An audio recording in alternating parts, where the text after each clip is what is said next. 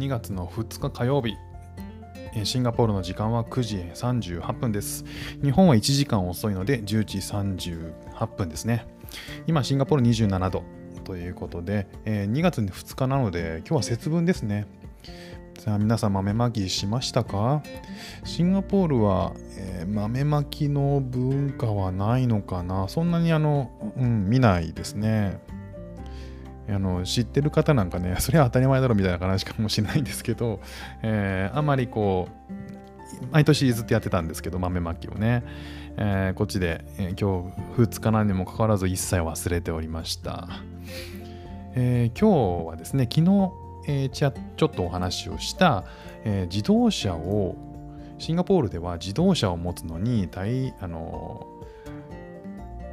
いろんなこうお金を払わなきゃいけない。自動車を持ってるっていうだけで相当お金持ちだぞっていう話をねしたんですけれども今日は、えー、参考までにシンガポールで売れている車のブランドのご紹介をしたいと思っております、えー、僕も街な街を見ていてあよくあの走ってるなっていう車はね見かけることあのあって僕も興味あったので、えー、よく見るなっていうのはえー、いくつかあるんですよねブランド。トヨタとか、えー、まあ、ホンダも走ってますね。あとは BMW とかメルセデス・ベンツとかも、あのー、あっちこっちで結構走ってるのを見てて。ああ日本とあんま変わんないか。むしろ、えー、日本車が随分多いなっていう印象は、えー、ありました。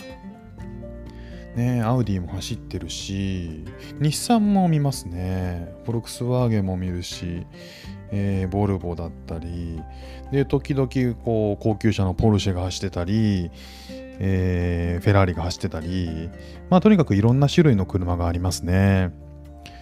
で、そんな中でですね、2019年の、えー、と1年間で、えー、何が売れているか売れ筋のブランド、売れ筋とか売れているブランドのランキングの上位、えー、そうだな、1位からお話ししたいと思いますが、えー、1位はですね、なんとホンダ。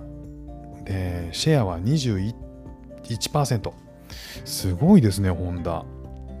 ホンダは、えー、そんなにこう見るっていう印象は僕の中でなかったんですけど、うん、トヨタの方が多いかなと思ってましたけど、1位はホンダでしたね。さあ、2位はどうか。2位はですね、トヨタです。トヨタ。で、シェアは17.9%ということですね。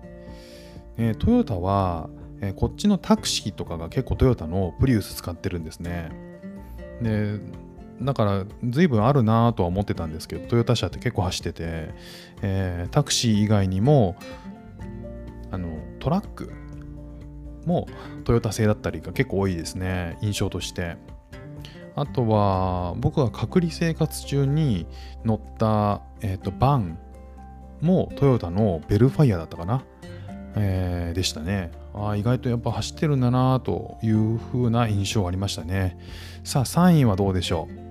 ね、そろそろ、えー、僕が、えー、トヨタの次に印象に残ってるヒュンダイヒュンダイっていうね韓国の自動車メーカーがあるんですけど、えー、ヒュンダイかなと思っていたんですけど3位はなんとメルセデス・ベンツ。これがシェアが8%なん10.8%なんですよね。メルセデス・ベンツがこんなに売れる国って すごいな、さすがだなとは思いましたね。昨日もお話しした通り、車体価格に対して100%以上の、えー、取得税がかかってきたりとかするんで、えー、それが高くなれば高くなるほど、え、税が上がるということもあって、もうメルセデス・ベンツなんか買った日にはとんでもない、え、金額がかかってくると思うんですけど、それでもね、確かに結構見るんですよね、メルセデス・ベンツ。ねなんていう国なんでしょうね。さあ、4位はですね、ヒュンダイです。ね、ここでやっと来るんですけども、トヨタと随分3つ分けられていて、シェアは7.8%ということですね。倍以上、えー、差が開いてますね、トヨタとは。あヒュンダイは、えー、自家用車も見ますし、タクシーも、えー、僕のイメージでは2台に1台はヒュンダイが来るような感じなんですけどね。自家用車もあのちょくちょく見ますし。なんですけど、実は、えー、そうでもなかったと。トヨタ車が圧倒的に多かったということですね。さあ、4位がヒュンダイでしたと。じゃあ、5位なんですけども、さあ、何でしょうか。えー、ドイツ車。BMW ですね。7.4%です、シェアが。ヒュンダイとほぼ同じなんですね。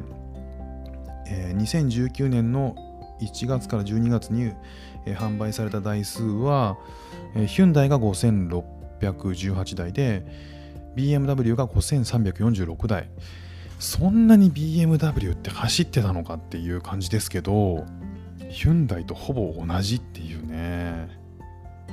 ね先ほどのメルセデスのシェアもそうですけど BMW よりも相当人気ということですね、えー、10位まで発表していきますが1位ホンダ、2位トヨタ、3位メルセデス、4位がヒュンダイ、5位が BMW、そして6位がキア。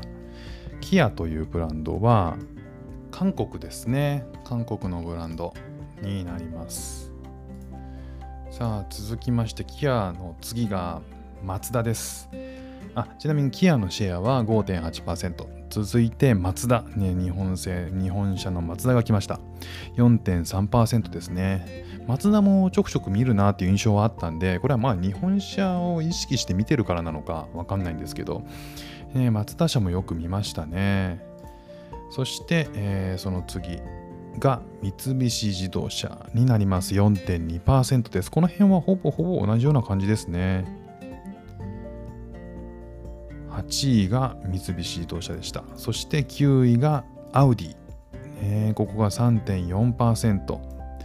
で、えー、10位が日産で3.3%とシェア率ですね。が続いていきます。11位が、フォルクスワーゲンで、フォルクスワーゲンは割と見るかなと思ったんですけど、日産よりは下なんですね。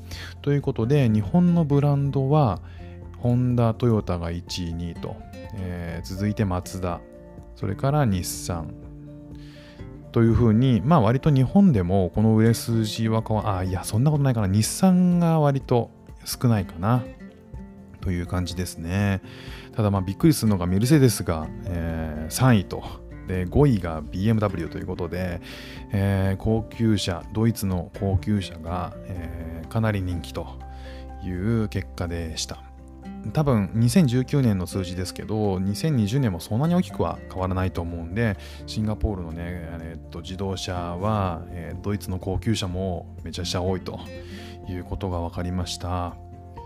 さすがシンガポールみんなお金持ってんなと思いました。ねここから何を学ぶかって別に 特にないんですけど。えー、そういう車の事情、え、シンガポールの車の事情をお送りさせていただきました。今日も聴いていただきましてありがとうございました。ではまた。